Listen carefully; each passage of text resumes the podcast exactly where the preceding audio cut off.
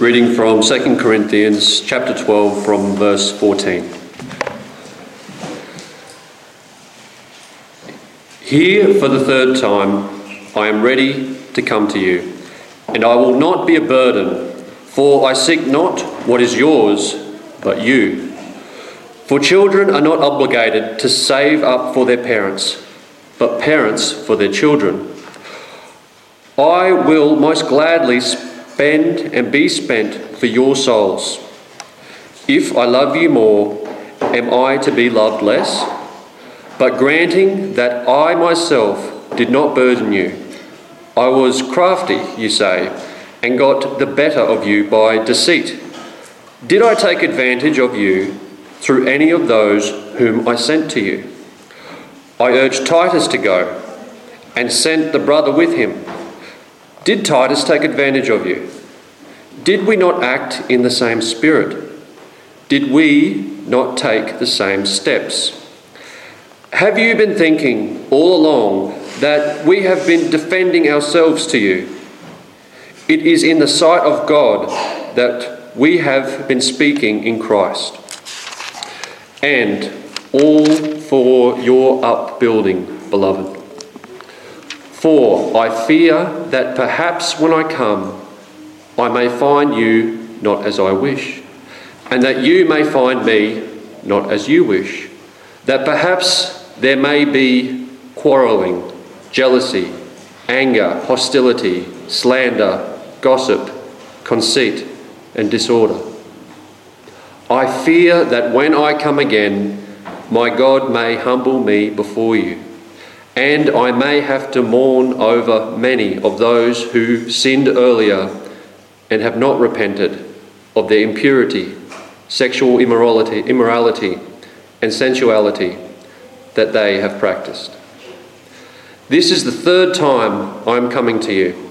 Every charge must be established by the evidence of two or three witnesses.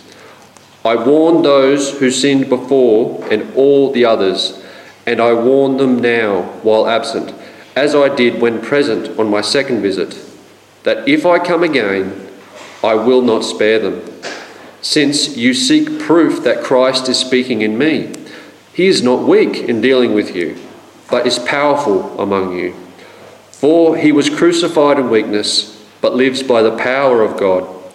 For we also are weak in him, but in dealing with you, we will live with him by the power of God. Examine yourselves to see whether you are in the faith. Test yourselves, or do you not realize this about yourselves, that Jesus Christ is in you, unless indeed you fail to meet the test? I hope you will find out that we have not failed the test. But we pray to God that you may not do wrong, not that we may appear to have met the test, but that you may do what is right, though we may seem to have failed. For we cannot do anything against the truth, but only for the truth. For we are glad when we are weak that you are strong. Your restoration is what we pray for. For this reason I write these things while I am away from you, that when I come, I may not have to be severe in my use of the authority that the Lord has given me for building up and not for tearing down. Finally, brothers, rejoice. Aim for restoration. Comfort one another. Agree with one another. Live in peace. And the God of love and peace will be with you. Greet one another with a holy kiss. All the saints greet you. The grace of the Lord Jesus Christ and the love of God and the fellowship of the Holy Spirit be with you all.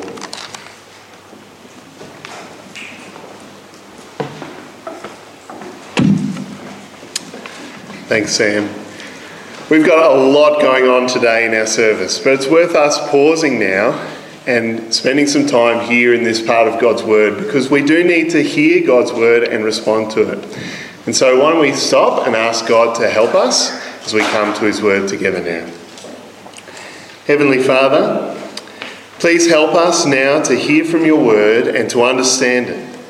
Please work through it in our hearts to grow us to be more like Jesus, to grow our church family to love more like you, and to help us to see Jesus, the one who is our gracious Saviour and our glorious, powerful King. We ask this in Jesus' name. Amen. In our house, uh, there's a ritual that happens every Tuesday. Now, there might be a similar ritual in your house. It's called the Get Ready for Visitors ritual. See, for us, Tuesday night is growth group. So the floors get vacuumed, whatever play mess is accumulated in the lounge room gets tidied away, tea and coffee get put out on the bench. It's a whole thing. Uh, but this ritual, it's always much worse when it's unexpected, isn't it? Uh, when a friend calls up, hey, we're in town today, mind if we pop in, we'll be there in ten minutes. Then it's the mad scramble, right? Tidy up, get things ready, get out of your pyjamas, visitors are coming. And here in the last part of Second Corinthians, Paul gives the Corinthians the same warning. He's on his way. He's coming to visit them. They'd better be ready. But this is more than just a friend popping in for a visit. This is more like getting a rental inspection. Paul, the apostle of Jesus Christ, is coming to check on the church. He comes with the authority of Jesus the King. He would love to be able to encourage them, but when they continue in sin, he will need to act. So the Corinthians better get ready. Paul's giving them a serious warning here. Uh, but it's actually because this whole chapter is full of Paul's great love for them. He warns them because he wants to build them up in their faith in Jesus Christ, even when that means saying hard things. Because that's what it means to reflect Jesus, who is not only our gentle Saviour, he is also our loving and powerful King. That's what we see from this passage. True, powerful Christian love reflects the love of our Saviour King by seeking to build others up even when it's costly. This passage is going to challenge us in two ways. Not only will we hear Paul's warning to the church for ourselves, but Paul will also hold out for this a beautiful picture of what true Christian love looks like. What it could look like here, in our church family. So let's get into it. First thing we see is that true Christian love spends itself. Remember, Paul's writing this letter to the church in Corinth because things are hard. Their relationship is strained. They're disappointed with Paul. Other teachers are trying to lead them away from Paul and away from the gospel. And so Paul writes this letter to them to call them to stick with the gospel and to stick with their gospel partnership with him. And he wants to reconcile his relationship with them. He wants them to be restored to partnership with him and faithfulness to the gospel. And so he's coming to visit them again. And once again, he's not going to accept their financial support. We've seen already in Second Corinthians so far that he does this because he wants them to see the good news of Jesus as a free offer, as a gift, not something you buy. And he wants them to, to he wants to undermine the false teachers who are taking advantage of them. But here he adds another reason. It's because he loves them. Chapter twelve, verse fourteen. Here for the third time I am ready to come to you, and I will not be a burden, for I seek not what is yours, but you. For children are not obligated to save up for their parents, but parents for their children. I will most gladly spend and be spent for your souls. If I love you more, am I to be loved less? Paul doesn't want their stuff. He doesn't want their money. He wants them. He loves them and wants them to be in relationship with them. He wants their wholehearted allegiance to Jesus. See, true Christian love loves people as people. Not as human resources to be used and abused, not for their stuff, not for what they can do for you, simply as people loved by Jesus and precious to him. And this means Paul is willing to lay it all on the line for them. He's willing to love them even when it's costly. He's willing to spend his own resources for them, his time, his money, his energy, his emotional investment, like a spiritual dad providing for his kids. He's also willing, he says, to be spent for them, to face suffering and trouble, persecution, anxiety for their well-being. He's willing to be wringed out because he loves them. This is pretty amazing when you remember that his relationship to them is really hard. We've read throughout Second Corinthians of Paul's absolute heartbreak for these people. They've rejected him and been led astray by false teachers, and he still loves them. He's still willing to spend, spend and be spent for them, even when they accuse him of wrongdoing, which is what they do in the next few verses. Or what Paul responds to. They admit that Paul didn't burden them, but they think that he must have tricked them somehow, conned them into getting something back for himself. But that's not true. If they just think back to their relationship with Titus, they'll see it. Paul and his companions have always acted with integrity towards them. Paul's love for the Corinthians, it's not just something special for an apostle. It's a love that reflects the love of Jesus, our Saviour King. Our Saviour who gave himself up for us, willingly sacrificed his own life on the cross to pay for our sins, who was spent for us. This has to change the way that we love one another. As a church family, we should love each other as people. We should be willing to spend and be spent for each other because we are growing to love more and more like Jesus. And part of that, that means a whole bunch of things, but part of that means that we come here on a Sunday morning not just to be served, not just to watch something happen up on stage and go away having consumed a nice service. We come here to love each other, to spend ourselves, to serve each other, to encourage each other, to care for those who are struggling, to speak the truth of the gospel to each other, even when it means saying hard things. This kind of love will be costly. It will be hard. But this is a true Christian love that reflects our Saviour King. Which brings us to our second point. This true Christian love is love that warns with power. Paul's been defending his ministry. He's been calling the Corinthians to be faithful to the gospel and to their partnership with him. But all this hasn't been for his own sake. It's been for their sake. Verse nineteen. Have you been thinking all along that we've been defending ourselves to you? It is in the sight of God that we have been speaking in Christ, and all for your upbuilding, beloved. He's written this whole letter because he wants to build them up. He wants them to be faithful to the gospel, to grow in their faith in Jesus, and to grow to be more like Jesus. But that also means Paul needs to warn them, because he's worried that his visit is going to be a hard one. Verse twenty.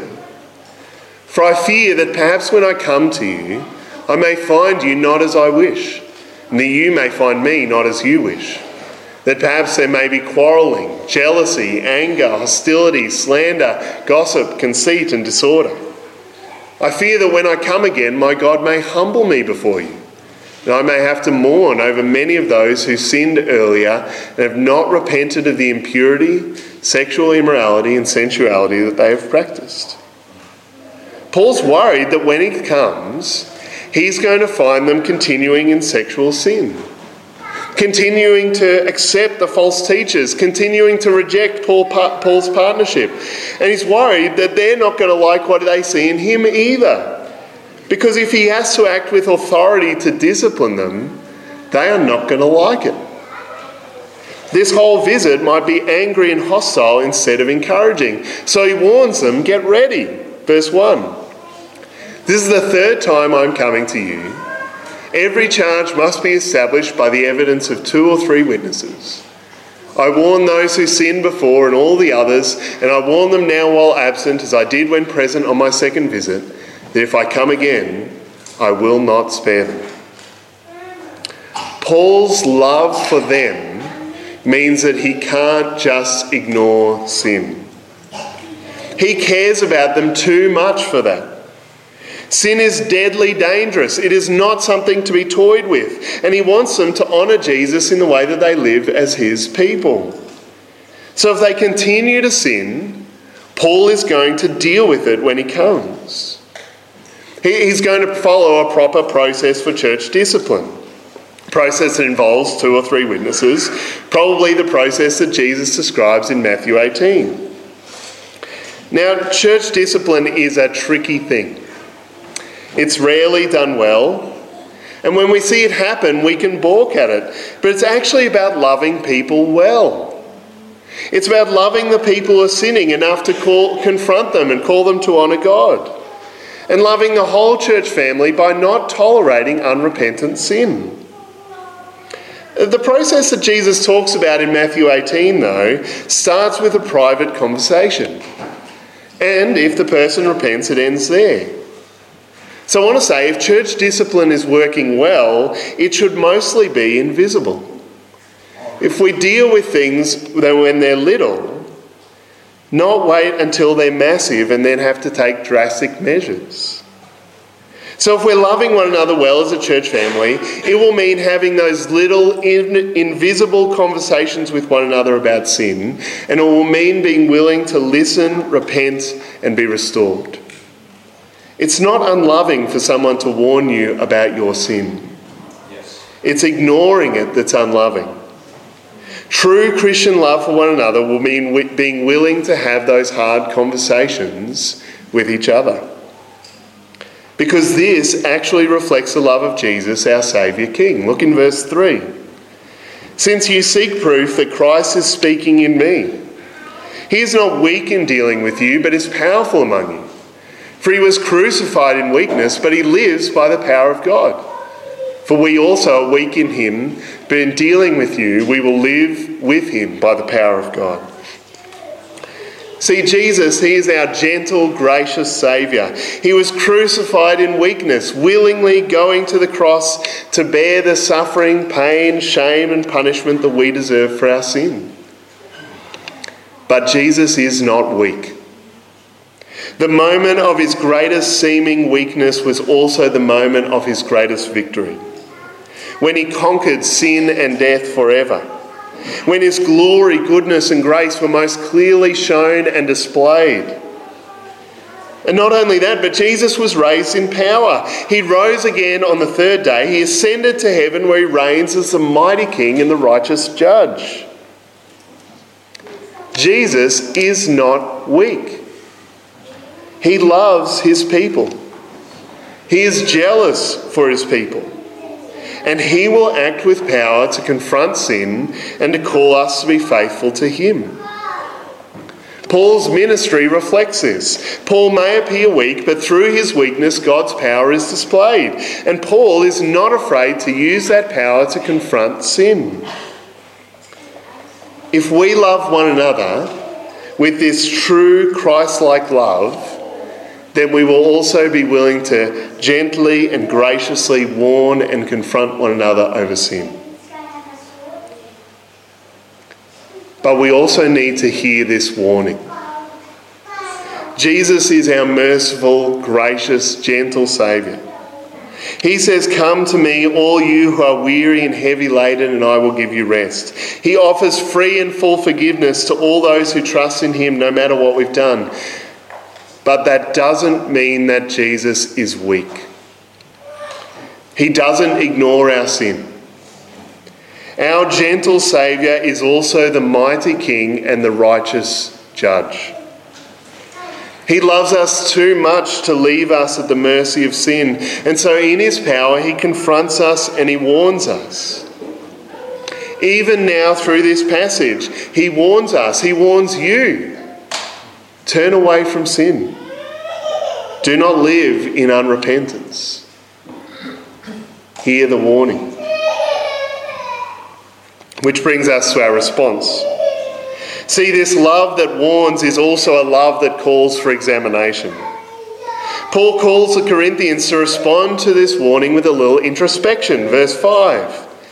Examine yourselves to see whether you are in the faith. Test yourselves. Or do you not realize this about yourselves, that Jesus Christ is in you, unless indeed you fail to meet the test? I hope you will find out that we have not failed the test. Examine yourselves to see whether you are in the faith.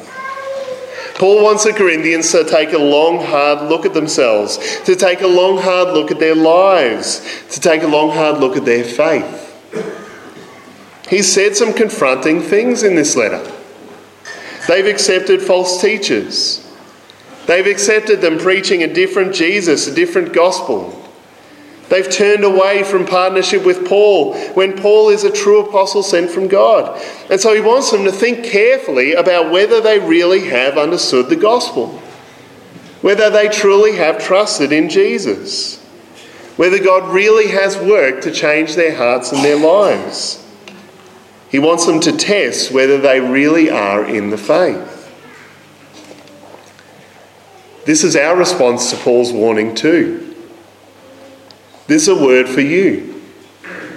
Examine yourself to see whether you are in the faith, to see whether you have really understood the gospel, whether you have trusted in Jesus, whether God has worked in your heart. I want to say to you, it's not enough for you to just come to church. It's not enough to just be involved in serving. It's not enough for you to do good things and live a good life. It's not enough to be part of a family where your parents believe. All these things are great, but they don't mean that you are in the faith. It is only faith in Jesus Christ alone. Have you trusted in Jesus? If not, then today is the day. Yes.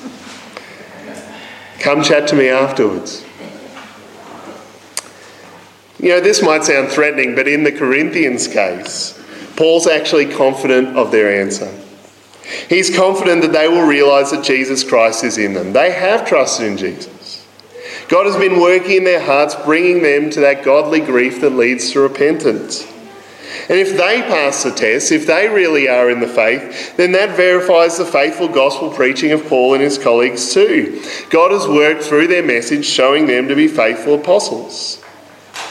And Paul backs up this confidence with prayer. He prays that God would work in them so that they do what is right for the sake of building them up. Verse seven. But we pray to God that you may not do wrong, not that we may appear to have met the test, but that you may do what is right, though we may seem to have failed. For we are glad when we are weak and you are strong. Your restoration is what we pray for. For this reason I write these things while I'm away from you, so that when I come I may not have to be severe in my use of the authority that the Lord has given me, for building up and not for tearing down. This is why Paul's written this whole letter, because he wants them to be restored to confident faith in Jesus and faithful living for him. He doesn't want to be harsh. He wants to build them up. That's what he wants to use his God-given authority for.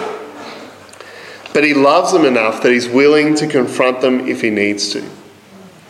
He's willing to love them even when it's costly for him, even if it means that he is weak and they are strong.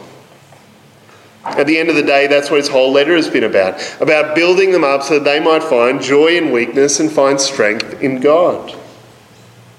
True Christian love is willing to warn, confront, and call for examination. But that's not where Paul ends. Because true Christian love is also a love that strives for joyful peace. We come to the last few verses of the letter. Paul's on his way. He's calling them to examine themselves, to repent, to get ready. Now he leaves them with a final set of commands. Verse eleven. Finally, brothers, rejoice. Aim for restoration. Comfort one another. Agree with one another. Live in peace. And the God of love and peace will be with you. It's a little surprising here, but Paul wants them to rejoice.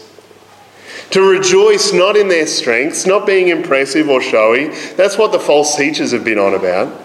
Now, if they've really got the message of his letter, they will rejoice even in the midst of their weakness and suffering because God, of God's gracious work in them through the Lord Jesus.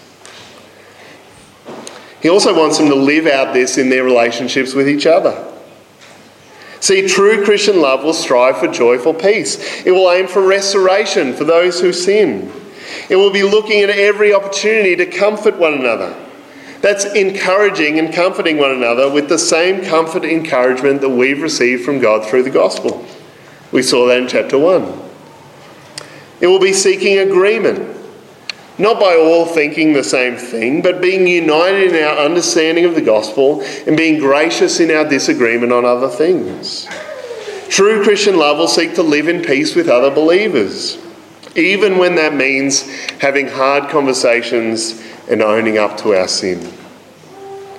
But the good news in all of this is that the Corinthians and us, we are not alone as we seek to live this out.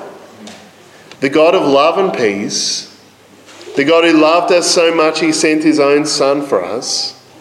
The God who even when we were his enemies reconciled to us to himself, making peace by the blood of his cross, he is with us.